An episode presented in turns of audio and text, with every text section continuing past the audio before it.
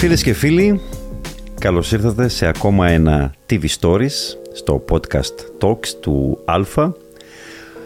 Ο σημερινός καλεσμένος ε, έχουμε μια ιστορία αρκετά μεγάλη. Ο ίδιος φυσικά έχει γράψει ιστορία κυριολεκτικά γιατί είναι ίσως ο πιο γνωστός σεναριογράφος που έχει βγάλει το νησί ε, η ιστορία πάει πολύ πίσω, έχει συνδεθεί με μερικές από τις μεγαλύτερες επιτυχίες στην ιστορία της ε, κυπριακής τηλεόρασης. Άμα σας πω και τους τίτλους, το Βουράτε Γειτόνι, το Μίλα μου, μέχρι και το πιο πρόσφατο, το Άγιος Παΐσιος του Μέγκα και εδώ βλέπουμε από τον ε, Α. Φίλες και φίλοι, στο TV Story σήμερα, ο Γιώργος Τσάκας. Χριστός Ανέστη Μαρίνο. Καλώς ήρθες. Πώς είσαι; Είμαι μια χαρά. Εσύ; Χαίρομαι που είμαι μαζί σου λοιπόν και αντιλαμβάνομαι ότι ήρθες πανέτοιμος και μελετημένος. Έχω, τα έχω βρει όλα. Έχεις ράματα για την κούνα μου. Ε, όχι, δεν θα το έλεγα. αυτό ξέρεις πολύ καλά ότι το, αυτό το, το podcast ε, εξετάζουμε, πάμε πίσω και πιάνουμε την καριέρα εντάξει, ανθρώπων που έχουν προσφέρει Καλά. που έχουν γράψει ιστορία στην Κυπριακή τηλεόραση. Και εσύ είσαι ένας από αυτούς. Με χρυσά γράμματα, μάλιστα. Ναι, καλά. Ε, εντάξει. εντάξει, Έχεις, ε, έχεις κάνει μεγάλες επιτυχίες. Ε, ε, δεν τις έκανα μόνος μου. Τις έκανα και δεν τα ποινολογούμε τώρα, γιατί είχα και δίπλα πολύ καλούς συνεργάτες. Γιατί, ναι, σίγουρα, για τους χαρακτήρες που δημιουργεί ένας σεναριογράφος, ναι. χρειάζεται καλούς ηθοποιούς για να τους απογειώσει. Και σκηνοθέτη και ενδυματολόγο και σκηνογράφο, όλα αυτά. Λοιπόν, είναι μια ομαδική δουλειά, αυτό θέλω να πω. Και το λέω από την αρχή, πάντα το έλεγα. Ένα καλό σενάριο, όσο καλό και να είναι, Μαρίνο μου, θα είναι ένα κείμενο. Αν δεν έρθουν μετά οι άλλοι να το υλοποιήσουν. Βέβαια, μπορεί να σε έχουν στο κεφάλι τους για να το υλοποιήσουν. Αλλά εντάξει, ναι. Ναι, ήταν μια ομαδική δουλειά. Όμως ε, δεν ξεκίνησες ως ε, σεναριογράφος. Ξεκίνησες ως ηθοποιό. Ναι, ναι από τα σκέτς του Ρίκ όπως και οι περισσότεροι με το πρώτο σου, η πρώτη σου εμφάνιση «Οι Θεριστάδες» το 1987. Ήσουν τυχερός, γιατί άμα δεν ξεκινούσες με σκέτς εκείνη την περίοδο, θα ξεκινούσες σίγουρα με βιντεοκασέτα. ναι, όχι, φοβόμουν, φοβόμουν την έκθεση. Ναι, ήταν η εποχή της βιντεοκασέτας πραγματικά. Και δεν πλησίαζα. Ε, ε, ήρθα από τη σχολή του Εθνικού Θεάτρου, ξέρεις, διαποτισμένος με το θέατρο. Το όνειρο, ξέρεις, ήταν να κάνεις Shakespeare, να κάνεις τέτοια. Ξαφνικά προσγειωθήκαμε σε μια πραγματικότητα της Κύπρου που ήταν δύσκολα τα πράγματα, αλλά τότε ερχόμαστε ένας ή δύο ηθοποιοί. Δεν είναι σαν τώρα που έρχονται 30 και 50 και βγαίνουν και άλλοι τόσοι και τα παιδιά δεν τελειώνουν και δεν ξέρουν που να πάνε. Η αλήθεια, εγώ μόλις ήρθα, είχα δουλειά στο Νέο Θέατρο Βλαδίμηρου Καυκαρίδη mm. πρώτο πήγα και μετά στο ΘΟΚ. Αλλά ε, τηλεόραση ήταν όντως η εποχή που ήταν μόνο το ΡΙΚ και μόνο σκέτς. Εγώ φοβόμουν να εκτεθώ, φοβόμουν την τηλεόραση. Πρέπει να σου πω ότι είμαι παιδί του ραδιοφώνου. Δηλαδή, άκουγα στη ζωή μου πολύ ραδιόφωνο. Δεν είχαμε τηλεόραση. Ε, αφού φοβόσαι την έκθεση, γιατί έγινες ηθοποιός; Φοβόμουν την έκθεση στην τηλεόραση, γιατί Μόνος διάβαζα κάποια κείμενα που έλεγα πω. Ε, άρχισα να, τους, να τα κρίνω κι εγώ, ναι. έκανα τον κριτικό και έλεγα ναι, φοβάμαι να το κάνω αυτό. Και νόμιζα ότι είμαι ψώνιο που δεν θέλω κάτι, το τι σρομπάρα. Δεν σρομπάρα. Απλώς φοβόμουν να βγω στην τηλεόραση με, με αυτά τα δεδομένα. Έκανες αρκετά σκέτς. Νομίζω εγώ τα έβγαλα τουλάχιστον πέντε όσα κατάφερα ναι, να δεν βρω. Δεν είναι πολλά για την εποχή. Ξέρεις. Ναι. Είναι τα πιο λίγα. Γιατί ήταν, ήταν συνέχεια. Ο έκανες μέχρι τουλάχιστον την, ε, την, πρώτη σου εμφάνιση σε σειρά. Ναι, που ναι. ήταν ε, η, το νερό του Δρόπη. Μπράβο. Το 1992-1993, 8 επεισόδια. Ήταν το σκηνοθετικό ντεμπούτο, το τηλεοπτικό σκηνοθετικό ντεμπούτο του Κώστα Δημητρίου. Ναι, το νερό του δρόμου. Δεν ξέρω αν δεν έχει κάνει ο Κώστας ε, μα, Το επιβεβαίωσες το πάλι εδώ στο podcast, ναι. Ήταν το, είχε σκηνοθετήσει. Είχε σκηνοθετήσει κινηματογράφο. Κινηματογράφο. Ναι. Η πρώτη του τηλεοπτική δουλειά ήταν το νερό του δρόμου. Ναι, ναι. Ωραία. Όπου και εσύ έκανες τον τεμπούτο σου σε ναι. σειρά μυθοπλασίας. Ναι, ναι, Το σκέτς ήταν, η Θεριστάδη ήταν ένα, ήταν ένα ωραίο κείμενο και mm. το θυμάμαι με τον Τι θυμάσαι από την πρώτη σου εμφάνιση ως ηθοποιός; Στην τηλεόραση μιλάς; Ναι, στην τηλεόραση. Ε, πάντα στην τηλεόραση. Ναι. Ε, δεν ήξερα τίποτα, δεν ήξερα πού να σταθώ, δεν ήξερα πού να κοιτάξω. Ήμουν άσχετος παντελώς και πολύ αγχωμένος. Ναι. Ναι. Όμως έγινε μια καλή δουλειά εκεί. Με πήραν έτσι πιο μεγάλη. Ήταν και ο Κώστας Βίχα που ήταν λίγο πιο έμπειρος στα σκέτς. Είχε παίξει αρκετά. Με βοήθησε. Ήταν ο Ανδρέας Μούστρας που μας αγκάλιασε με πολύ αγάπη. Και έτσι μπόρεσα να, να μπω. Ήταν, ήταν, αυτό ήταν καλό, το θυμάμαι δηλαδή ακόμα. Μμ. Ναι, ναι. Έχεις κρατήσει Εννοείς. κάποιο αρχείο, ναι, κάποια Όχι, κασέτα. εγώ δεν κρατούσα ποτέ τίποτα, ούτε στα δικά μου. Αυτή που κρατούσα ήταν η άλκιστη. Ναι. Η άλκιστη τα είχε και όλα. Λόγω της άλκιστης υπάρχουν. Εγώ ποτέ δεν έγραψα τίποτα. Τίποτα.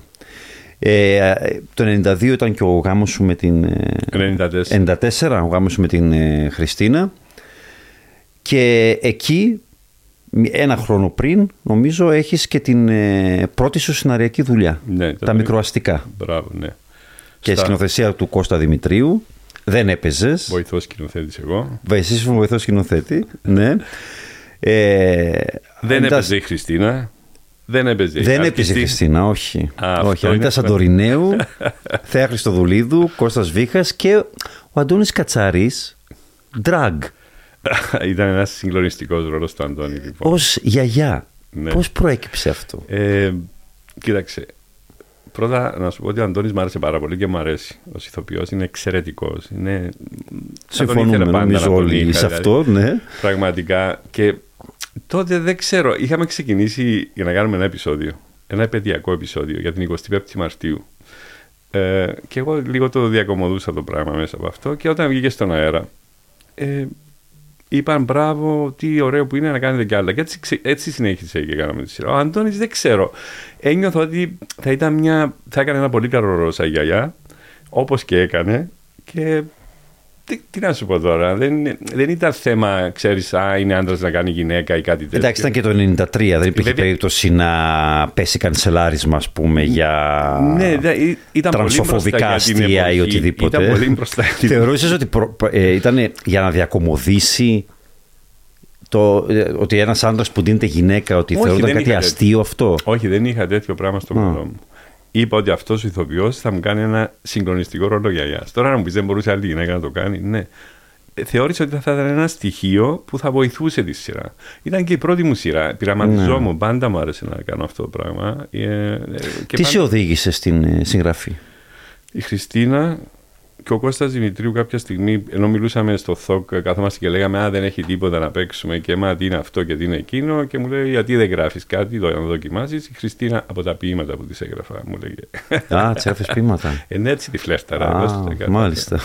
Λοιπόν, και εκεί με έσπρωξε η Χριστίνα σε αυτό. Και προηγήθησαν, ε, κάποιοι- όχι, προηγήθηκε νομίζω μία, μ, μία επιθεώρηση ιστορική πρωτοχρονιάς. Γινόντουσαν κάθε πρωτοχρονιά κάποιες επιθεωρήσεις. Και έτσι ξεκινήσαμε. Ναι. Λοιπόν, εκεί στα μικροαστικά έμαθα τηλεόραση, πρέπει να σου πω.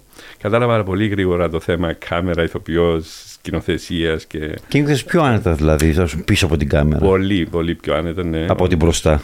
Ναι, ναι, ναι. Και μου άρεσε να βλέπω τους συναδέλφους, μου άρεσε που τους έβλεπα να παίρνουν τα κείμενα και να γελούν. Και να, να- είχα την έννοια, Α, να αρέσει πρώτα στους ε, ηθοποιούς ή ξέρω όταν να αρέσει σε αυτούς. Αυτό. Μετά κατάλαβα ότι όμως πρέπει να έχω και χιούμορ και για πιο ανοιχτά πράγματα, να μην είναι μόνο να έχω την έννοια να αρέσει μόνο στους ηθοποιούς, γιατί καταλαβαίνεις να πάει και σε πιο πλατή κοινό. Σιγά σιγά ήρθαν αυτά μετά. Όμως είναι μια σειρά που τη θυμάμαι με πολύ αγάπη, όχι γιατί ήταν η πρώτη μόνο, γιατί ήταν 12 επεισόδια. Τότε ήμουν απόλυτος, δεν έγραφα πάνω από ένα επεισόδιο τη βδομάδα, δεν υπήρχε περίπτωση. Μου ζήτησα δεύτερο κύκλο. Και επειδή κάπου κάτι έγινε με την Ανίτα, δεν μπορούσε η Ανίτα, και μου είπε ο Κώστας, εντάξει, θα πάρεις την άλκιστη. Δηλαδή μου δείξει, του λέω, όχι, δεν γίνεται. Μου λέει, έλα ρε, εδώ. Γιατί δεν γίνεται; Τι θεωρούσες ας πούμε ότι ήταν ε, νεποτισμός να βάζεις όχι, την ε, πεθερά όχι, σου; όχι, θεωρούσα ότι, ότι δεν μπορώ με 12 επεισόδια στο δεύτερο κύκλο να βρεθεί στον ίδιο ρόλο άλλο άλλος ηθοποιός. Όχι γιατί ήταν η άλκιστη. Εντάξει, ήταν μια συνηθισμένη πρακτική να αλλάζει το Ε, ποιο ναι, στα όταν, μισά, ας ήταν, πούμε. ε, όταν ήταν στα 1500 της, όχι της Λάμψης, της Τόλμης και Γοητείας και τέτοια. Ναι, μου το είπε ο Κώστας. Μου λέει, κοίταξε εδώ αλλάζει ο... ξέρω ναι, εγώ, ναι, φόρμ». δόμη και γοητεία που ήταν τότε. ναι, ε, άλλαζε Λέω, ρε, μετά συνέχεια. στο 1537, δεν μπορώ στο 12 να βρεθώ. Και έτσι, ενώ είχα γράψει και δύο επεισόδια που θα ερχόταν και η Τζέννη Κατανοπούλου ω η συμπεθέρα από την Ελλάδα, οπότε θα είχα περισσότερη κατάσταση και δεν είχα γράψει τα δύο επεισόδια, ε, είπα όχι και δεν το συνέχισα. Α, έτσι λέει, χάσαμε την ε, Ε, ευκαιρία να την βλέπουμε την άλκη σε εκείνον τον ρόλο. Και την άρχισε και την Τζέννη. Μαζί.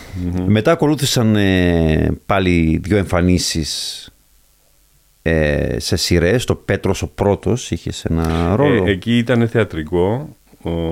Παίχτηκε στο θέατρο και θέλησαν να το μεταφέρουν στην τηλεόραση. Ναι. Ήταν φιλόδοξη παραγωγή. Ήταν, ε, εντάξει, προσπάθησαν να κάνουν ό,τι μπορούσαν. Αλλά Εγώ ήμουν αστείος εκεί. Δεν γέρασε καλά. Δηλαδή, κάπου είχα δει πρόσφατα σε μια επανάληψη και ήταν. Όχι, όχι. Ε, και εγώ ήμουν πολύ γελίος, θα έλεγα. Γιατί ήμουνα, ήμουνα κουρεμένος γουλή για ένα ρόλο ε, πολύ κακό για τίποτα στο Shakespeare. Ενώ ξέρεις, το θέατρο ήταν με το μαλλί μου το έτσι και αυτά, ο Σιππότη. Ναι. και αναγκάστηκε ο Στέφανος Αδιανίτη να είμαι συνέχεια έτσι, σαν μοναχός. Ε, ξέρω εγώ τι ήμουνα. Δεν είναι. Ναι.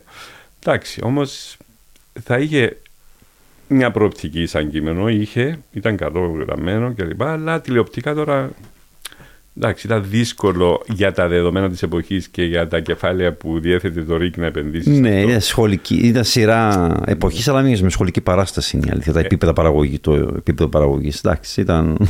Ήταν μια προσπάθεια έτσι μιας πολυπρόσωπης σειράς, φιλόδοξης κλπ.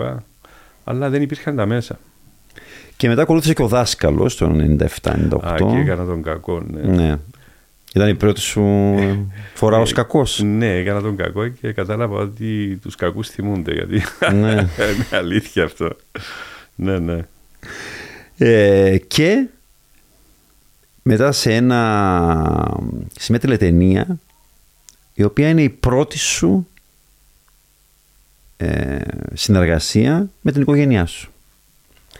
Το ένα άσπρο Ιταρένιο που κάμισο. Μάλιστα ναι.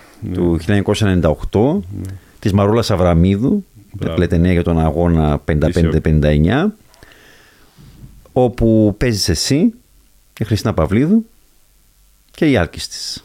Άρα δεν είμαι εγώ που της έβαλα πρώτος μαζί μου. δεν, όχι, δεν ήταν δική σου δουλειά. Σε ένα ήταν Μαρούλα Βραμίδου.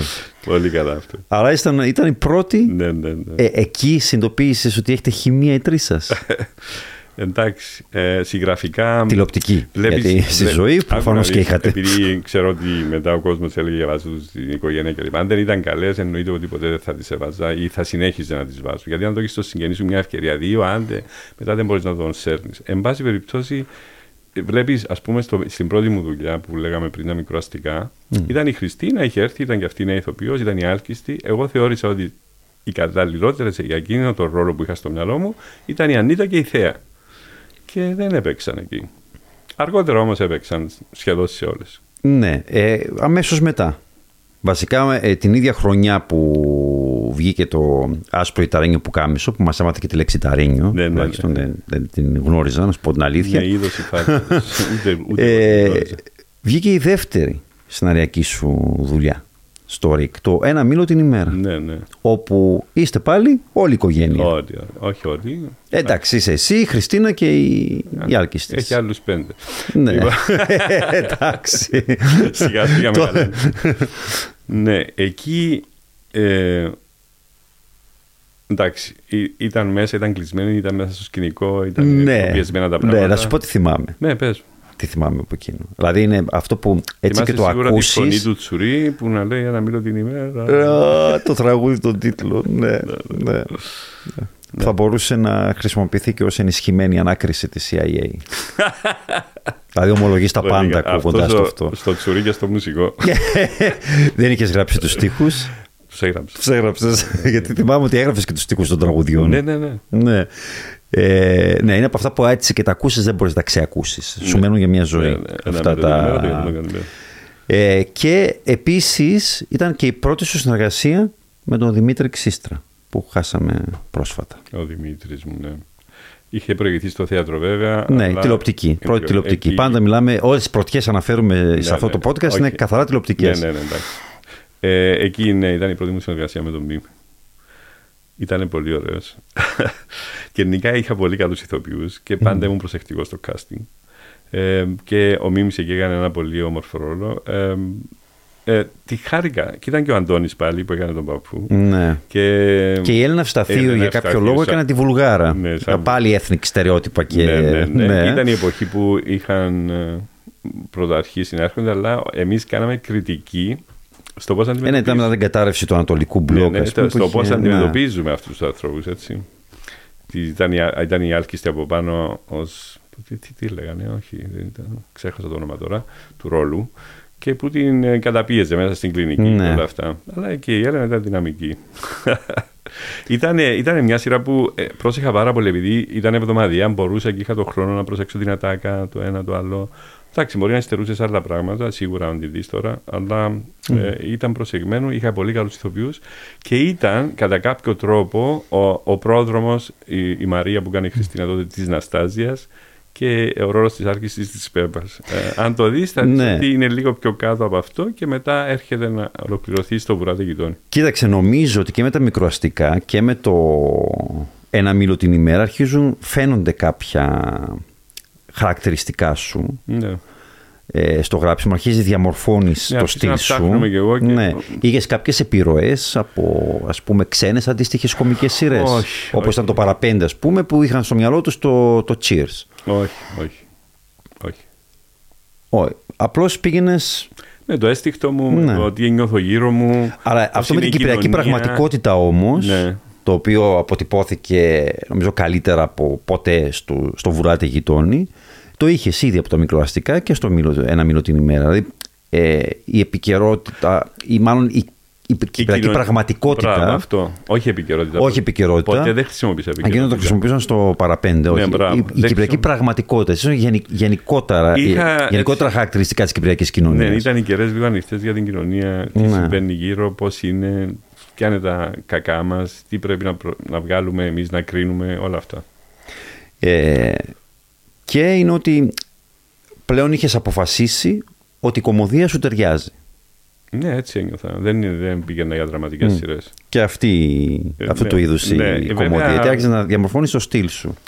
Ναι. Ε, ήταν και τα πρώτα βήματα, εννοείται, της, μετά, αμέσως μετά της ιδιωτικής τηλεόρασης. Ναι. Αλλά πριν όμως κάνεις το μεγάλο άλμα, άφησες και ένα τελευταίο ρόλο. Νομίζω είναι το τελευταίο, σου- άμα εξαιρέσουμε την εμφάνισή σου στο Βουράτε Γειτόνι, ο τελευταίος σου ρόλος στο Ρίκ τουλάχιστον ήταν το Άνεμι του Πάθους. Ναι, ναι, ναι. Και- όπου έπαιζες Πολύ ένα κακό. πολύ κακό. Ναι, ο Άλκης, ο γιος μου, δεν ήθελε να πηγαίνω στον υπηαγωγείο. Είχα αφήσει γέννη, Ναι. ήμουν άγριος. αλκοολικός, άνθρωπος Όλα τα υποκόσμου, κακά. βιαστής και στο τέλος καταλήγει καλόγερος. Ήταν όρος δικός μου για να παίξω το ρόλο. Ήθελες δηλαδή λύτρωση για το Είπα- χαρακτήρα. Είπα, Μαρούλα μου, κοίταξε να δεις. Όλα τα κακά του κόσμου τα βάλε σε αυτόν τον άνθρωπο. Αν συμφωνήσω ότι θα πάει στο τέλο, θα, θα μετανοήσει μέσα να τον κάνω. Αλλά μέχρι να μετανοήσει, όλοι είχαν δει τα, τα πρώτα επεισόδια που ήμουν κακός. Δεν ξέρω αν έμειναν να δουν την μετάνοια. Ε, αυτό να υποθέσω ότι η θρησκεία ήταν ανέκαθεν κομμάτι, σημαντικό κομμάτι της ζωής σου και του τρόπου ζωής σου. Ου, Όχι, ε, δεν ήταν. Δεν ήταν άλλο. μετά. Ε, Ήταν το 94 έγινε αυτό. Την 1η του Απρίλη του 1994, όταν με τη Χριστίνα βρήκαμε τον Γέροντα Γαβρίλ και εκεί όλα άλλαξαν. Α, ναι, μάλιστα. Άρα η θρησκεία ναι, δεν ήταν, απουσίαζε τελείως έτσι και και από τις κομικές σου σειρές. Δεν Ε, ήταν, ε, νομίζω, το στοιχείο Όχι, έντονο. δεν είχε μέσα. Ε, σίγουρα στο βουράδι γειτόνι πέρασε κάποια έτσι. ε, Εντάξει, αυτό μέσα ήταν από την μετά. κομμωδία, μετά, έτσι. ναι, μετά. Όμως εδώ ήταν η πρώτη, αφού ήταν, ε, είπες, έβαλες όρο στη Μαρούλα ότι για να παίξεις το, ρόλο αυτόν τον κακό, ότι ήθελες στο τέλος Εντάξει, να δεν- λυτρωθεί μέσω της Ναι, καλογερικής. Εντάξει, τώρα ρόλος εννοούμε φιλικά, ξέρεις, δεν είναι. Ναι, δεν ναι, παίζει. ναι, εντάξει, Την ήταν το- πείραζα τη Μαρούλα, αλλά το έκανε. Της άρεσε. Της άρεσε. Ήταν μια ιδέα, πρότεινε ναι, ναι, στον της άρεσε. Ήταν μια ιδέα που σcenariογράφο. της είπα και μου λέει: Ωραία, πολύ ωραία, θα το κάνουμε και θα έχει ενδιαφέρον. Έγινε έτσι. Ναι. Ε, αυτό πήγαζε, αυτό, γιατί αυτό πραγματικά πίστευες και ως Γιώργος. Όχι μόνο για το χαρακτήρα. Ναι, σίγουρα ότι ένας άνθρωπος που μπορεί να μετανοήσει. Όλοι είμαστε στην πορεία έτσι κι αλλιώς προς τη μετάνοια και αυτό ε, ναι, θα έχει ένα ενδιαφέρον για το θεατή. Ότι ένας άνθρωπος που δεν, δεν υπάρχει ο κακός και ο καλός και αυτός είναι πάντα έτσι και είναι αυτός είναι άλλος. Ο άνθρωπος έχει τη δυνατότητα να πάσα στιγμή να αλλάξει, να μετανοήσει, να κάνει αυτό ή να κάνει το Και να άλλο. τους συγχωρηθούν τα πάντα, Βεβαίως. όσο είδε Ό- χθες και αν είναι το έγκλημά του. Όσο. Και ασυγχώρητο. Όσο. Πιστεύεις Ο δηλαδή Θεός στη δεν έχει. συγχώρεση. Ο Θεός δεν έχει κάτι που δεν το συγχωρεί. Φτάνει να υπάρχει πραγματική Α, Ο μετάνοια. Θεός. Δηλαδή δεν Οι πάνε- άνθρωποι, Οι άνθρωποι δύσκολα συγχωρούν. Εσύ πιστεύεις ότι πρέπει να συγχωρούν; Βέβαια. Ναι, όσο άσχημα. Δηλαδή και η, η μάνα που, έχ, που δολοφονήθηκε το παιδί της, ας πούμε, πρέπει να συγχωρέσει το Κοίταξε, δολοφόνο. Εξαρτάται, α, α, όχι εξαρτάται. Ο κάθε άνθρωπος πώς το εισπράττει αυτό το πράγμα. Αυτό φάνηκε, είδες, στο τραγικό γεγονός με τα τέμπη. Ναι.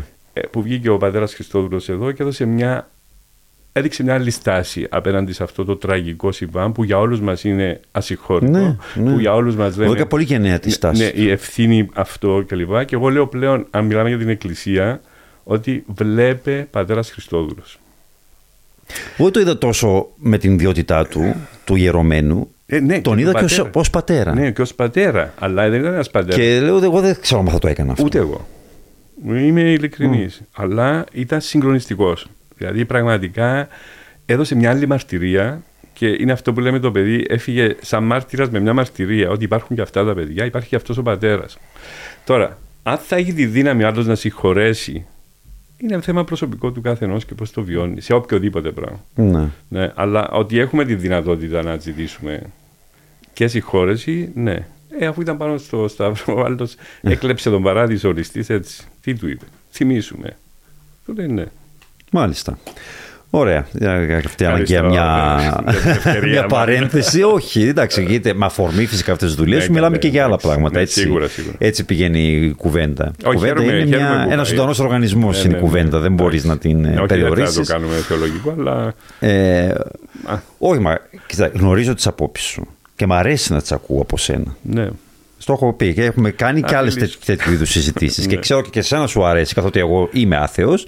Και σου αρέσει να μιλάς επίσης μαζί μου, έτσι δεν είναι. Μα Γιατί μου κάποια αρέσει. στιγμή τρέφεις την Και ελπίδα μου βαθιά αρέσει. μέσα σου ότι θα με φέρεις στον ίσιο δρόμο, έτσι Όχι, δεν είναι; δεν θα σε φέρω. Ε, το έχω ξεπεράσει αυτό. Έχω περα- πρέπει, πρέπει να σου πω ότι έχω ξεπεράσει αυτό το στάδιο. Στην αρχή που όταν γνώρισα τον Γέροντα και νόμιζα ότι όλος ο κόσμος θα νιώθει αυτό το πράγμα που εγώ ένιωσα εκείνη τη στιγμή. Ω, φαντάζομαι θα έλαβες μια τεράστια απογοήτευση, έτσι δεν είναι; Ε, Όχι, πίεσα κόσμο να πάει που δεν ήταν έτοιμος να πάει. Που, δεν- που πήγε και με τι, τι έγινε, ρε φίλε; Όχι. Μετά κατάλαβα, Μαρίνο μου, ότι είναι η ελευθερία του ανθρώπου πάνω απ' όλα. Ότι ο Θεός σέβεται την ελευθερία και ποιος είμαι εγώ που θα πιέσω τον άλλον και ποιος είμαι εγώ που θα του πω.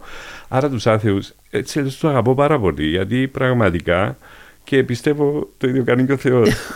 γιατί σέβεται την ελευθερία τους. Δεν μπορώ εγώ να πω τώρα τι, ποιος είμαι εγώ που θα πω πήγαινε γιατί έχω αυτή την Ε, άποψη. μακάρι να συμμερίζονταν αυτές τις ε, απόψεις ε, και άνθρωποι της Εκκλησίας τουλάχιστον. Κοίταξε, Γιατί είναι βλέπουμε μια τα- περίοδος τα που μπορείς να ακριβώς περάσεις, αντίθετα. να περάσεις ένα ζηλωτισμό. Δηλαδή να θέλεις να κάνεις, να... Mm. αλλά αν μείνεις εκεί είναι λίγο στήρο. Πρέπει να περάσεις στην άλλη φάση. Θα επανέλθουμε πάλι στα θρησκεία, Ναι. γιατί έτσι και το θρησκευτικό στοιχείο γίνεται πιο έντονο Στην σε πορεία. μεταγενέστερες Ναι, ναι. δουλειές σου. Εντάξει. Και μετά τους ε, ανέμους του πάθους, που ήταν και η τελευταία σου εμφάνιση στο ΡΙΚ, γίνεται η μεγάλη, το μεγάλο άλμα προς τα εμπρός. Όχι του ΜΑΟ, το δικό σου. ε, με τη μεταγραφή σου στο ΣΥΓΜΑ. Ναι, Ε, στο ΣΥΓΜΑ το 2000, ε, 99-2000 εκεί, ναι, ναι, ναι. που ξεκίναγε ήδη να, να η Κυπριακή, με, το, με το παραπέντε να αρχίζει η Κυπριακή παραγωγή, μυθοπλασία να παίρνει τα πάνω της, να φεύγουν ε, πλέον και οι κομικές σειρές από το φορμάτ του σκέτσι. Όχι, το, ε, εδώ είναι να το διορθώσουμε αυτό. Η πρώτη σειρά που ήταν ε, όχι σκέτς ήταν τα μικροαστικά. Ήταν τα μικροαστικά, ναι. Είχα πει ότι ξεκίνησε ήδη με τη Ναι, δική ναι. σου Ναι. συμβολή. Και μετά μπήκε ο Ντίνος Ναι. Το παραπέντε θεωρείται απλά, ε, πολλές φορές αναφέρεται ότι είναι η σειρά που άλλαξε το ρου της ε, κυπριακής μυθοπλασίας, ειδικά της κομικής σειράς, λόγω του ότι γνώρισε τεράστια επιτυχία, ότι αυτό έγινε πολύ ε, popularized ας πούμε το είδος. ε, ήταν και ιδιωτική Ενώ τηλεόραση έχεις πλέον. προηγηθεί ήδη εσύ και το έχουμε αναφέρει αυτό με τον Τίνο, με τα μικροαστικά και το ένα μήλο την ναι. ημέρα που ήταν κομικές Ναι, ναι, σειρές, ναι, ναι. φορμάτ όπως ήταν στο εξωτερικό. Ναι, τα, τα μικροαστικά, αν το θέσουμε ως επιτυχία, δεν είχε μετρήσεις τότε, Ναι. αλλά νομίζω ότι ήταν πιο μεγάλη επιτυχία από τότε. Α, ε, και το Σίγμα οπότε σε καλεί και βρίσκεσαι εκεί και όπως είπε και ο Ποντίνος Οδυσσέος εδώ πάλι στο Α, podcast, ναι. το οποίο εγώ δεν γνώριζα, ότι σου είχε αναθέσει να γράψεις στην σειρά το εκτός ελέγχου. Εκτός ελέγχου. Δεν θυμάμαι. Όταν Είναι ε, εκτός ελέγχου. ε, με μια οικογένεια, σε μια πολυκατοικία. Έπαιζε και η Λένια Σορόκου. Α, έγραψα δύο επεισόδια. ναι, ναι. δύο Έπαιζε επεισόδια μια και- που λεγόταν Πούρτου, νομίζω. Ναι, ναι, ναι, ήταν Ναι, τραγικό ήταν- λίγο αυτό. Ναι, λίγο, ναι. Τέλος πάντων, Ούτε έγραψα- αυτό γέρασε καλά. Έγρα- Είναι ε, αλήθεια. Έγραψα δύο επεισόδια και έφυγα. Ε, τα άφησα γιατί είδα ένα επεισόδιο που έγραψα. ναι, και; Το είδα στον αέρα εντελώς διαφορετικό. το κείμενό σου δηλαδή είχε. Ναι. Ποιος είχε την επιμέλεια, ο Ντίνο δεν είχε την, είχε την Όχι. επιμέλεια. Ποιος ήταν; Α, τώρα και εγώ και εμένα μου διαφεύγει. Ω σκηνοθέτης του, τέλος πάντων. Και πήρα ένα τηλέφωνο και τον Τίνο και τον σκηνοθέτη και, και τους είπα Γεια σας. Και το θεώρησα τόσο άγαρπο και τόσο. Τώρα μου το θύμισες. Δηλαδή το είχες διαγράψει τη μνήμη σου. Ναι, αλήθεια. Το πέρασα γι' αυτό ναι, και είπα παιδιά δεν γίνεται αυτό το πράγμα. Δεν σου δίνω ένα σενάριο και να βλέπω άλλο πράγμα και να βάζεις από κάτω το όνομά μου. Μην το βάλεις, βάλει άλλο. Τελείως διαφορετικό, δηλαδή ήταν, είχαν ε, αλλοιώσει. Ναι. ναι, ναι, ναι, ήταν τραγικό. Τέλος πάντων. Και απογοητεύτηκες, γιατί είχες γιατί συνηθίσει θεωρούσα... τουλάχιστον στο ΡΙΚ να έχεις μια... ε, ένα ναι, σεβασμό ε, στο ε, κείμενο ναι, σου. Ναι, παίρνω το κείμενο μου, είναι αυτό. Ναι, καλώς ήρθατε στην ιδιωτική τηλεόραση, δεν σου είπανε. ναι, και ξαφνικά αυτό. Μα ε, έπαθα σοκ. Κάτσα στην τηλεόραση να δω το κείμενο Κάτσε να το πράγμα. Μάζεψες και την οικογένεια και να δούμε τη σειρά που έγραψα το επεισόδιο. Ε, τους μάζεψες όλους. Είχα την έννοια γιατί δεν ήμουν μπροστά. Είχα μάθει ήδη να είμαι με τον Κώστα, ας πούμε, στα μικροαστικά. Ήμουν στο γύρισμα. Mm. Ε, λέγανε παιδιά εδώ, όχι, νομίζω αυτό. Ξέρεις, άρχισε, μου δίνει χώρο ο Κώστας να είμαι mm. σε αυτό γιατί αυτός έπαιζε εκεί και όλο το βάρος mm. πάνω. Άρα μου δίνει και, και χώρο και λόγο να έχω. Ε, οπότε εκεί ξαφνικά βρέθηκα σε ένα πράγμα που δεν ήμουν μπροστά. Δεν ήμουν στο γύρισμα, δεν ήμουν αυτή, ξαφνικά ήταν άλλο πράγμα. Ναι. Πριν πάμε τώρα που ανέφερε στον Κώστα, προσημήθηκα κάτι που τον είχα ρωτήσει κιόλας. Ότι ενώ σου έδωσε και την πρώτη ευκαιρία και είχατε μια πάρα πολύ καλή συνεργασία. Και το λέω πάντα. Όλος παραδόξως δεν συνεργαστήκατε μετά ποτέ ξανά. Τουλάχιστον όχι στις μεγάλες επιτυχίες. Γιατί ο Κώστας πάντα τον θεωρώ ένας σπουδαίο mm. ηθοποιό κλπ. Πάντα ήταν κάπου αλλού. Δηλαδή, ο Κώστας ήταν ένας ηθοποιός που ήταν περιζήτητος την εποχή εκείνη πάντα ήταν. Δηλαδή, mm. εγώ ξεκίνησα το βουράδι και όταν το ξεκινούσα, ο Κώστας ήταν κάπου αλλού. Μετά ήταν πάντα συνέβαινε αυτό. Ε, ναι, αλλά δικά όμω και εσύ την εποχή Δεν... της παντοδυναμίας σου, άμα έλεγες Θέλω τον Κώστα, θα μπορούσε κάποιος να σου αρνηθεί τότε; Την εποχή, ας πούμε, του Βουράτη ή του Μίλαν; Όχι, δεν το, δεν το έκανα για κανένα άλλο λόγο. Το ναι. θεωρώ εξαιρετικό mm. και πολύ μεγάλο ηθοποιό. Oh, yeah, και εγώ. Ε, δεν είναι... συνέπεφταν τα πράγματα. Δηλαδή, ας πούμε, αν είμαστε στο Σίγμα μαζί, ε, τον χρειάζονταν για κάτι άλλο. Mm. Άσε μου τον εμένα. Γινόντουσαν τέτοια πράγματα, κατάλαβες. Δηλαδή, και να τον ζητούσα τον Κώστα, θα mm. μου λέγε πιθανόν ο Ντίνος και θέλω τον εγώ τον Κώστα. Μην μου πάρεις τον Κώστα για να τον βάλεις. Mm. Κατάλαβες, είχαμε και τέτοια θέματα. Άρα ήταν λίγο το ξεκίνημά σου επεισοδιακό, κυριολεκτικά. Δηλαδή επεισόδια, ναι. Στο Σίγμα. Ε, και έρχεται τώρα αμέσως το 2000 και η πρώτη σου full σεναριακή δουλειά τώρα στο Σίγμα. Η Αδιάφθορη, η ναι. οποία επίσης είχε τα προβλήματά της. Ναι, οι Αδιάφθοροι ξεκίνησαν σαν εβδομαδιαίο όταν είδαν ότι ξεκίνησε να έχει νούμερα και έκανε πολύ μεγάλα νούμερα, ε, και εγώ ήμουνα στα γυρίσματα επίσης. Ήταν η σκηνοθεσία του Πάρη Προκοπίου που μόλις πρωτόβγαινε και εγώ ήμουν από πάνω. Και πάλι έγραψε στους τοίχου ενός φρικαλαίου τραγουδιού τίτλων. Εξαιρετικό τραγούδι. Ναι. στον Καζάκα. Οι παρανομόλοι κλαίνε. Ακόμα ψάχνουμε να κάνουμε αδιάφθορους. Φαντάζομαι πόσο μπροστά ήμουν. ε, ακόμα ψάχνουμε στην Κύπρο να κάνουμε τους αδιάφθορους. ναι, ακόμα. ναι, εσύ είσαι πολύ μπροστά. είναι η αλήθεια. Δηλαδή έκανες τους αδιάφορους πριν κάνει τη διαφθορά. πριν κάνει πλακώσει διαφθορά. Την έβλεπα. Την έβλεπες να έρχεται. Ο ποιητής βλέπει τα πράγματα πιο γρήγορα. Και έκανες καλύτερη δουλειά στι προφητείε από ότι ο Παίσιο, να πω την αλήθεια. Λοιπόν. Όμως ε, η σειρά πήγε δύο σεζόν. Περίμενα να σου πω. Αλλά... Εγώ έγραψα 20 επεισόδια. Στα 20 επεισόδια λοιπόν ήρθαν και μου είπαν, ξέρεις, πρέπει να γίνει καθημερινό. Τώρα έχουμε τρελαθεί. Αφού κάνουμε τρεις μέρες γύρισμα για ένα επεισόδιο καταφέρει τότε να κάνω τρεις μέρες. Άρα. Πολυτέλεια. Πολυτέλεια μεγάλη, τεράστια. Και για κάποιον εωφερμένο στο Ναι, σίγουρα. Μου λένε όχι, δεν γίνεται. Ε, λέω εντάξει, εγώ φεύγω. Θα πας στο καλό. λοιπόν, και πούλησα τα δικαιώματα, ας πούμε, της σειράς και έφυγα. Το μετάνιωσα αργότερα, θέλω να πω. Μετά ανέλαβαν ο Θοκή στο Κι και ο Πάρη Προκοπή. Δεν ξέρω ποιος έγραφε μετά, αλλά εντάξει. Ε, πλέον ε, και να έγραφαν καλά τα παιδιά ε, ήταν αδύνατο να μπορείς να γυρίσεις πέντε επεισόδια με εξωτερικά γυρίσματα αυτά και να υπάρχει ένα ενδιαφέρον. Έγινε σούπα. Ε, η αλήθεια είναι όμως ότι και μετέπειτα οι αναφορές, ας πούμε, οι σε ε, σου χρεώνεται όλη η σειρά. Όταν Μα δική αυτό είναι το πρόβλημα. Ναι. Εγώ επιμένω να λέω κάθε φορά ε, τα 20 πρώτα. Ναι. Ειδικά αν θέλει κάποιος να σε πλήξει, σου πει ε, Γιώργο, τώρα ξεχνάς ότι εξαπέλυσες στην ανθρωπότητα τους αδιάφθορους. Ξέρεις, κάπως έτσι, ας πούμε. Ναι. Ναι. Τώρα αυτό δεν ξέρω, μπορεί να το έγραψα κι εγώ. το είπα. Ε, φαντάζομαι να το γράψεις. να μην το γράψεις. τώρα όμως πριν ακόμα δεν έχω έρθει Κύπρο. Είσαι, είσαι ασφαλής προς το παρόν. Είμαστε στο 2000, δεν έχω έρθει ακόμα. Το 3. Ήρθα. Α, το τρίο. Και δεν καταλάβαινες τίποτα. Φαντάζομαι έπρεπε σε ένα πουράδι γειτόνι να βλέπουν όλοι και εσύ. Η δεν- πρώτη μου επαφή ήταν ένα επεισόδιο, η πρώτη πρώτη. Μόλις άνοιξα την τηλεόραση, έπεσα πάνω στο Ουναράτσα. Έπαθα το πολιτισμικό σοκ της ζωής μου. Ποιο ουναράτσα. Το Ουναράτσα, ναι. Το, ο Καζάκας νομίζω έπαιζε με Α, blackface. Α, Παναγία μου, ναι, θυμάμαι, ναι. ναι. Και Πώς το λέγανε τον ήρωα που έκανε ο Καζάκας; Δεν, δεν το, θυ- δεν το Ναι, θυμάμαι. ναι. Αλλά εντάξει, θα σου πω, θα σου πω την ιστορία γιατί μετά ήταν το, είχα και επαφή με το Βουράτε. Ναι. Που θέλοντας και μη. ήταν αδύνατο να μην έχεις επαφή με το Βουράτε. Φαντάζομαι όλη η οικογένεια. ήταν Ε, πάνω. ακριβώς, αυτό. αυτό. Ήμουνα, Και λένε, «Ρε, ήμουνα καλά». λίγες μέρες στην Κύπρο. Ε, Αυτοί σου δημιουργήσαν το τραύμα, συγγνώμη. Δηλαδή, αν σε καταπίεσαν να δεις βουράτε γειτόνι, έλα ρε καλά μαρά, Και- να δεις το βουράτε. και, είχα, και είχα έρθει, ναι, πριν έρθουμε μ- μόνιμα, είχα έρθει λίγες, λίγους μήνες πριν και ήθελα να σου πω πως ήμασταν στο σπίτι και λοιπά, λέει, ήρθαν, ήρθαν και κάποιοι άλλοι συγγενείς και μαζεύτηκαν έτσι καμιά δεκαριά άτομα και λέει άντε λέει ξεκινάει. Λέω τι έγινε ας πούμε. Ξεκινάει; Μα μαζεύεται όλη η οικογένεια και να έρχονται και από άλλα σπίτια να μαζευτούν Μάτσε. όλοι για να δούμε λέει, μια, μια σειρά. Λέω, «Όχι, αυτό έχει να συμβεί στην Ελλάδα την εποχή του από τον άγνωστο Άγνωστο πόλεμο, ας πόλεμο, πούμε. και, και κάθισαν να δουν το βουράτι. Και ήμουν σε ένα δωμάτιο όπου έβλεπα ε, καμιά δεκαριά άτομα να γελάνε Και να μένεις συνέχεια. Εγώ να μην καταλαβαίνω λέξη και απλώς να κοιτάζω γύρω μου. Εντάξει. Μαρίνο μου, τώρα Αυτή είναι- εξηγούνται όλα. Κατάλαβες, δηλαδή, τα Συγγνώμη, τραύματα ας που σου μιλήσω εγώ, δημιούργησες. συγγνώμη. Τώρα εξηγούνται όλα γιατί μου γράφες. Έχεις μεγάλο τραύμα. Συγγνώμη, αδερφέ μου. Το καταλαβαίνω απόλυτα.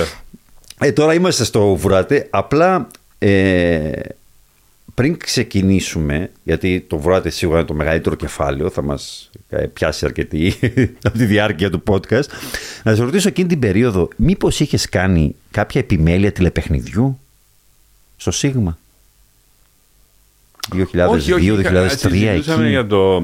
ε, ε, ε, βοήθησα στη, σε μια ιδέα που ήταν το knockout, ε, knockout νομίζω. λέγατε. Ναι. ναι, ναι. Αλλά δυστυχώς. Πήγε, αλλά δεν πήγε πολύ καλά. Ήταν ο Κώστας Κώστα. Ναι, Στη- Κώστας Κώστα. Κώστας Κώστα. Ήταν μετά το Κώστας Κώστα στις 8. Το ανέλαβε ο Κώστας Κώστα, ναι. Ε, αλλά δεν ήταν η δική σου ιδέα εκείνο; Ήταν μια ιδέα ναι, που Ναι. βοήθησε να γίνει, δεν ήταν ότι ήταν κάτι. Δεν είχες εμπλοκή στην παραγωγή, Όχι, όχι. κείμενα να Όχι, γράψεις όχι. αστεία πράγματα; Όχι, όχι. Όχι. Ήταν απλώς μια ιδέα που εντάξει ήταν και λίγο διαφορετική, μετά μεταλλάχτηκε λίγο. Η πρώτη σου και μοναδική επαφή με τηλεπαιχνίδι Ναι, ναι, επειδή- και αυτή ξόφαλτσε. Όχι, θεώρησα ότι ήμουν εκεί, με ρώτησαν άνθρωποι μήπως αυτό. Ναι. Και ήταν μια συζήτηση μαζί με τους υπεύθυνους εκεί. Δεν ήταν εμπλοκή να είμαι μέσα, ας πούμε. Ωραία. Και φτάνουμε λοιπόν στο 2001 και στην ε, σειρά σταθμός. Ναι. Και στη ζωή σου και στην ιστορία της Κυπριακής τηλεόρασης, το βουράτι γειτόνι. Ναι. Το οποίο επίσης, όπως ε, είπε ο Ντίνος εδώ στο, Ναι. στο αυτό το podcast, ε, επί- το οποίο επίσης δεν ήξερα, ε, το, δεν το γνώριζα, ότι δεν είχε ξεκινήσει έτσι με αυτή τη μορφή που το γνωρίσαμε. Ότι εσύ στο αρχικό σου σενάριο είχες μόνο τους τρεις φίλους Μμμ. Ε, ναι, και ήταν η ιδέα του Ντίνου να προσθέσεις μία άσυλα κυπριακή οικογένεια του Ρικού Μάπουρου. Εμείς οι τρεις οι φίλοι. Αυτό ήταν ο τίτλος, μπράβο. Εμείς οι τρεις οι φίλοι που τρώμε το σταφύλι. Ναι, ήταν, ε, η ο- παροιμία και, ήταν... ήθελα τον Μάριο Δημητρίου, τον Χριστόφορο και τον. Το τον Σοφοκλή. Σόφοκλη. Ξέχασα το Σόφοκλη. ναι, και διαμορφώθηκε τελικά όπως διαμορφώθηκε έτσι. Ο, ο Ντίνος ήταν αυτός που το πήρε πάνω του και το πέρασε. Η, η αλήθεια είναι αυτή. Γιατί όταν έκανα τον πιλότο, τον πρώτο, και πήγε εκεί στο Σίγμα, το έχω ξαναπεί, τον παρουσίασε σε 17 άτομα, οι 16 είπαν όχι. ναι. Ο Ιωσήφ, Ιωσήφ, παρόλο που είναι λογιστής, είπε ναι. Ε, επειδή τα πάει καλά με τα νούμερα. Κάτι πρέπει να μέτρησε με τα νούμερα. Τέλος πάντων. και εκεί λοιπόν ε, ο Ντίνος είπε, παρόλα την πλειοψηφία που υπήρχε εκεί, ο Ντίνος είπε όχι, θα πάει, πιστεύω σε αυτό και θα γίνει. Ο- Άρα α, οφείλεται στον Ντίνο το ότι πέρασε. Μπορούσε να μην περάσει ποτέ. ναι, και το πήρε πάνω του. Εντάξει, τότε ο, Ντί- ο Ντίνος ήταν ο ισχυρός άντρας του Σίγμα, περνούσε ο λόγος του, είχε και το παραπέντε στην, ε, Ναι, αλλά το πήρε πάνω του. Πήρε και αυτό στο ρίσκο. στο του. βιογραφικό του, οπότε δεν θα μπορούσε να του. Ναι, αλλά πήρε και αυτό στο Ναι, ρίσκο. πήρε ρίσκο. Ναι, ναι. Ε, άρα, όταν είπε προ- να και- προσθέσει την οικογένεια, και πέτυχε. λοιπόν. σκέφτηκες αμέσως ότι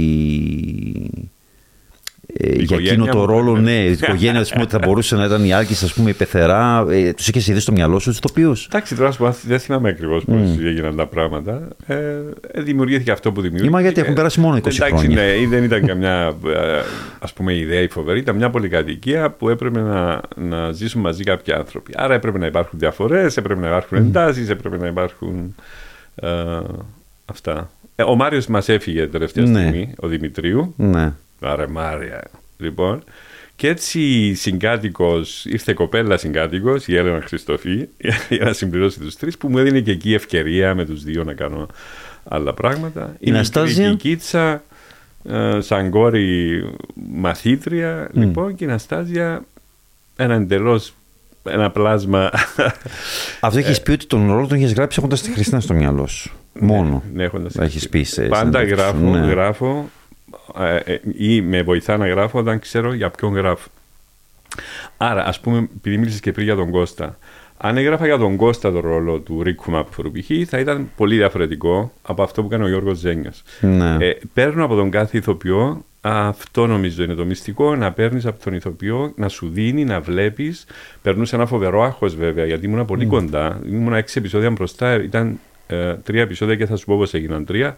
Ε, οπότε εγώ, αν δεις τα πρώτα επεισόδια θα δεις ότι και εγώ ψάχνω τους ρόλους ακόμη, ψάχνομαι. Μετά καταστάλαξα. Έπαιρνα από τους ηθοποιούς λοιπόν, έπαιρνα από την ενδυματολόγο που δημιούργησε το. χρα- Α πούμε, η ενδυματολόγος η Σόφια Ανδρέου.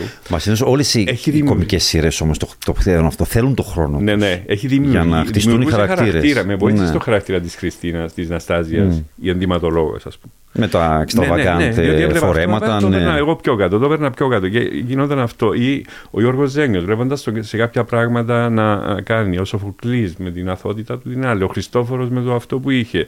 Η Άλκιστη με το δυναμισμό. Ο καθένας, η Κικίτσα. Μου έδιναν αυτοί και τους έδινα πίσω εγώ. Και, έτσι ξέρεις, από ειδικά αυτούς ο τους Ρίκος- 7 ξεκίνησε και μετά σιγά σιγά άνοιγε. Ε, με τα συμπεθέρια και. Ναι, ναι, για να μπουν οι άλλοι μέσα, να δώσουν μια Ναι. άλλη όθηση, να μπει ο Κάτσος, να μπει η Πολίτσα, να μπει ο Κωστάκης Κωνσταντίνου με τη βαθούλα στον τρίτο χρόνο. Ναι, ε, εντάξει, πάλι η συνεργασία σου, πάλι ο κάτω του Ξύστρα ήταν και εκείνος ένας πολύ χαρακτηριστικός Ε, πολύ. ρόλος. Αυτός νομίζω ότι τον σημάδεψε ούτως ή Μπράβο, άλλως. ναι, ναι, Και σίγουρα. τον ακολούθησε για όλη του Ήταν, τη ήταν ζωή. εξαιρετικός. Ήταν εξαιρετικός. Η Βαθούλα επίσης είναι μια περίπτωση ιδιάζουσα και Ναι. νομίζω μοναδική. Δεν ξέρω, δεν πρέπει να έχει επαναληφθεί στα χρονικά, γιατί δεν ήταν καν ηθοποιός, ήταν μια φαν της σειράς. Ναι. Η Γεωργία Κωνσταντίνου. Η Γεωργία μου έστελε, μου έστελε να τη δώσει κασέτες που έκανε μόνη της. Ναι. Εγώ τα είχα πάνω στο γραφείο επειδή μου έστελνα διάφοροι και πολλά. Δεν, δεν, η αλήθεια, επειδή είχα και την ταχύτητα που πρέπει να γράφω και να παραδίνω, δεν είχα καιρό να κάθομαι να βλέπω πράγματα και ποιος έστειλε και ποιος δεν έστειλε. Κάποια στιγμή δεν ξέρω, βρήκα το τηλέφωνο, με πήρε, άρχισε να μου μιλάει. Λέω, τι να κάνω, του λέω, Πού είσαι τώρα; Μου λέει, «Είμαι- Είμαι λεμεσό, άμα θέλεις έρχομαι. Α, Έλα, α, ήμουν σε καλή μέρα. Οπότε έρχεται, μπαίνει μέσα, τη βλέπω, λέω, πα. Της λέω, «Ε, λοιπόν, θες να παίξεις, ναι, ωραία. Ε, πάρε μια σφουγγαρίστρα, πάρε το φλόκο βαθούλα, ε, Γεωργία μου. Λοιπόν, ε, ε, κάνε τις σφουγγαρίζεις και ότι είσαι καθαρίστρια στην, στην ΠΕΠ. Και αρπάζει το φλόκο λοιπόν η βαθούλα. και αρχίζει να παίζει, μου κάνει μονόλογο. Και είναι εξαιρετική. Και τη λέω τέλειωσε, εντάξει. Ναι, ναι, μα, ε, Δηλαδή το, α, το, το πάλεψε, το, α, μόνη της το παρουσίασε, το έκανε και το πήρε και το κέρδισε. Και στο τέλος φάνηκε ότι της άξιζε. ναι, Δηλαδή, πάρα πολύ. Ε, φαίνεται ότι Ναι. ήταν γεννημένη γι' αυτό. Ενώ δεν ήταν. Καν, Εντάξει. δεν ήταν επαγγελματίας. Και πάτησα κι εγώ πάνω Ναι. σε αυτό που μου έφερε και δημιουργήθηκε αυτό που δημιουργήθηκε. Νομίζω αξίζει να πούμε όμως για το 1-3, γιατί ξέρω ότι και εσύ πάντα πίστευες και έχεις δίκιο ότι ένα πρέπει να Η είναι το κομική επεισόδιο. σειρά, ναι. Πρέπει να είναι αυστηρά ένα επεισόδιο. Ναι. Λοιπόν, τότε, επειδή είχε προηγηθεί και το που έφυγα, Ναι. λέω, θα πρέπει να ξαναφύγω πάλι. δεν γίνεται και κατάλαβα ότι θα ήμουν εκτός δουλειάς. Ε, είπα με τον Άντι πλέον που είχε μπει και αυτός μέσα σε όλο αυτό. Του λέω, Άντι μου, κοίταξε, τα τρία πιστεύω ότι θα δώσουν μια δυναμική ε, καθημερινής, αλλά δεν θα, θα, θα, θα είμαστε στα κόκκινα. Εγώ να τα γράφω, ο Θοδωρής να το γυρίζει, ήταν ο Θοδωρή ο Νικολαίδης ο σκηνοθέτης, που επίσης. Τον οποίο συνεργάζεται και στις μεγαλύτερες Ναι, και στα μέγιστα σας. έχει Ναι. συμβάρει στην επιτυχία. Οπότε δεν ήθελα δύο συνεργεία. πίστευα σε αυτό. Δηλαδή δεν μπορώ να έχω δύο σκηνοθέτες. Ο ένας να κάνει αυτό, ο άλλος να κάνει αυτό, ή να έχω άλλο βοηθό εγώ και να γράφει ο ένας ό,τι θέλει και άλλος. Δεν γίνεται, δεν πιστεύω σε αυτό το πράγμα. Οπότε το παλέψαμε να είμαστε στην κόκκινη γραμμή των τριών. Έτσι έγιναν τα τρία, ήταν η πρώτη σειρά με τρία επεισόδια και εκεί κρατήθηκα πάντα, στα τρία. Ναι. Ε, εντάξει, ο αντίκτυπος της ε, σειράς ήταν τεράστιος. Ναι. Και ειδικότερα στην, ε, στην ε, κυπριακή pop κουλτούρα. Ναι. Που δεν πιστεύω ότι υπήρχε ε, μέχρι να εμφανιστεί το Βουράτε Γειτόνι. Από την άποψη ότι έβλεπες παιδιά να, να παράγουν τις ατάκες της σειράς.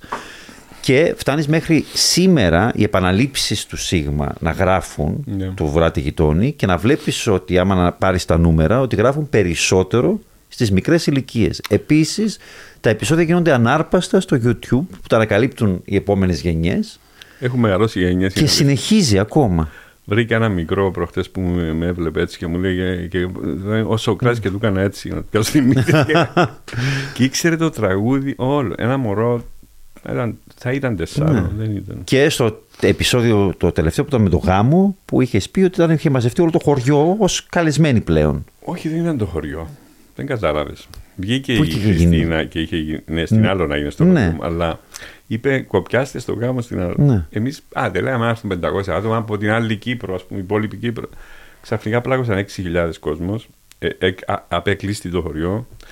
Ε, Ερχόντουσαν Ναι. περπατητοί από το Ιμπλαδανιστά, από το φτερικό. με τουαλέτες. Ναι. Ήταν κάτι. Δεν, δεν έχει ξανασυμβεί. Δεν ξέρω αν θα ξανασυμβεί. Να μπει ο κόσμος μέσα στο Σύριαλ. Εμείς δεν ξέραμε. Όπως δινόμαστε και βγήκαμε έξω, είδαμε ένα πλήθος τεράστιο. Δεν μπορούσαμε να περάσουμε. Ήταν απίστευτο αυτό που συνέβη. Και ε, ε, ήταν κάπου 650 παρανυφάκια έτοιμα στορισμένα εντυμένα. Οι κυρίες ερχόντουσαν με τις τουαλέτες. Ήταν μια κυρία, θυμάμαι χαρακτηριστικά, σε ένα πυρικό καροτσάκι από την Πάφο, σε παρακαλώ. Της λέω, πώς είστε. Μα να χάσουμε το γάμο της Ναστάζη. και στο Αυτό- τέλος, Μαρίνο, ήθελαν να μας χαιρετήσουν. Οπότε ερχόντουσαν άνθρωποι, δεν θα το πιστέψεις. Θέλανε και φακελάκια; Ναι. Πόσα βγάλατε εκείνη τη μέρα; Πήγα στην Αγία Σκέπη, εν πάση περιπτώσει. Στο σίγουρο είναι ότι εμείς στο γάμο μας είχαμε ας πούμε 300-400 άτομα, δεν είχαμε πολύ κόσμο, δεν καλέσαμε ανοιχτά. Ε, εκεί είχαμε πάνω από 5.000 κόσμο που κα, κάτσαν, περιμέναν να μας χαιρετήσουν. Και Κάτσαμε εμείς δυόμιση ώρες να χαιρετούμε μετά το γύρισμα. Γιατί είπαμε ντροπή, ήρθαν οι άνθρωποι αφού να φύγουν. Όντως δεν έχει επαναληφθεί και ούτε νομίζω. Γιατί ναι, ακολούθησαν είχε- κι άλλες μεγάλες επιτυχίες Ναι, δεν τους στην φέραμε. ιστορία ενώ μετά το. Αλλά αυτό το Εντάξει, πράγμα δεν είχε ε, ξανασυμβεί. είχαν νιώσει ένα. Με, ξέρεις, είχε χτιστεί. Ε, είχε χτιστεί αυτό το πράγμα του γάμου σαν όνειρο Ναι. της Αναστάζιας για τρία χρόνια. Και επειδή χτιζόταν και, και κάθε φορά εγώ, επειδή εγώ έγραφα, άμα ήθελα να κάνω κανένα διάλειμμα, έλεγα να πάω πάω να παίξω λίγο. Και αυτός πάντα έφευγε και πάντα ερχόταν και πάντα την άφηνε και πάντα περίμενε και ήταν το όνειρο να παντρευτεί. Είχε χτιστεί, φαίνεται τόσο πολύ μες στη συνείδηση του Ναι. κοινού ότι αυτή η κοπέλα είναι κρίμα, ρε παιδί μου. Αυτό, δεν- και έγινε αυτό που έγινε. Ε, ήταν απίστευτο. Εγώ δεν περίμενα, ειλικρινά δεν περίμενα ότι θα γινόταν τόσο, τόσο πράγμα να μπει ο κόσμος μέσα στο σύριαλ. Ε, Πώς διαχειριστήκατε αυτή την, όλη την ε, τεράστια επιτυχία και εσύ και η Χριστίνα; Γιατί και εσύ πλέον εντάξει, έπαιζες, ήξερε ο κόσμος το πρόσωπό σου, το, το love interest της ε, Ναστάζια, αλλά είχες κάνει και όνομα ως ε, σεναριογράφος. Ε, ήταν η πρώτη φορά, Ήσουν νομίζω, γνωστός. που- Ήταν ο Τσάκας και η Χριστίνα. Ναι, που έγινε γνωστός σενάριογράφο. Ναι, πρώτη φορά. Δηλαδή πριν δεν ένοιαζε κανένα ποιος έγραφε και ποιος δεν έγραφε. Ναι, νομίζω έτσι είναι αλήθεια αυτό. Ε, είχαμε τον Γέροντα Γαβρίλ που μας κρατούσε λίγο να μην Ταπεινούς. ξεφύγουμε. Ναι, μα έλεγε, παιδιά, προσέχετε αυτά τα πράγματα. Να θυμάστε, ο κόσμος τη μια μέρα φκάλισα στη μούτη του καβάτζου, της Λεύκας, ξέρεις. Ναι. Και την άλλη μέρα σας αφήνει να πέσετε από εκεί κάτω. Όπως δέχεστε την επιτυχία, να είστε έτοιμοι και για την αποτυχία. Μας προετοίμαζε. Μας προετοίμαζε γι' αυτό. Ναι, και είχα και ένα φίλο, το Φίλιππο, ο οποίος είναι μια σπουδαία μορφή, λαϊκός. Ο οποίο μου έλεγε, με έπαιρνε τηλέφωνο και μου έλεγε: Ρε ηθοποιέ, έβαλε κανένα βαρύδι πνευματικό, να ξανά σε πάρει ο αέρας, να πάρει και ο νους σου αέρας και να χαθείς να πάεις. να- Λοιπόν, υπήρχαν κάποιοι άνθρωποι που. Εντάξει, προσπαθήσαμε. Νομίζω ήταν ένα πράγμα μεγάλο που αν δεν είχα αυτό που σου λέω τώρα, μπορεί να έκανα και διάφορα. Νομίζω κρατήθηκα σε ένα, παρόλο που ο εγωισμός μου μ, και, και μετά και σε κάποιες, ε, μπορεί να χτύπησε κόκκινο και θα σου πω μετά που.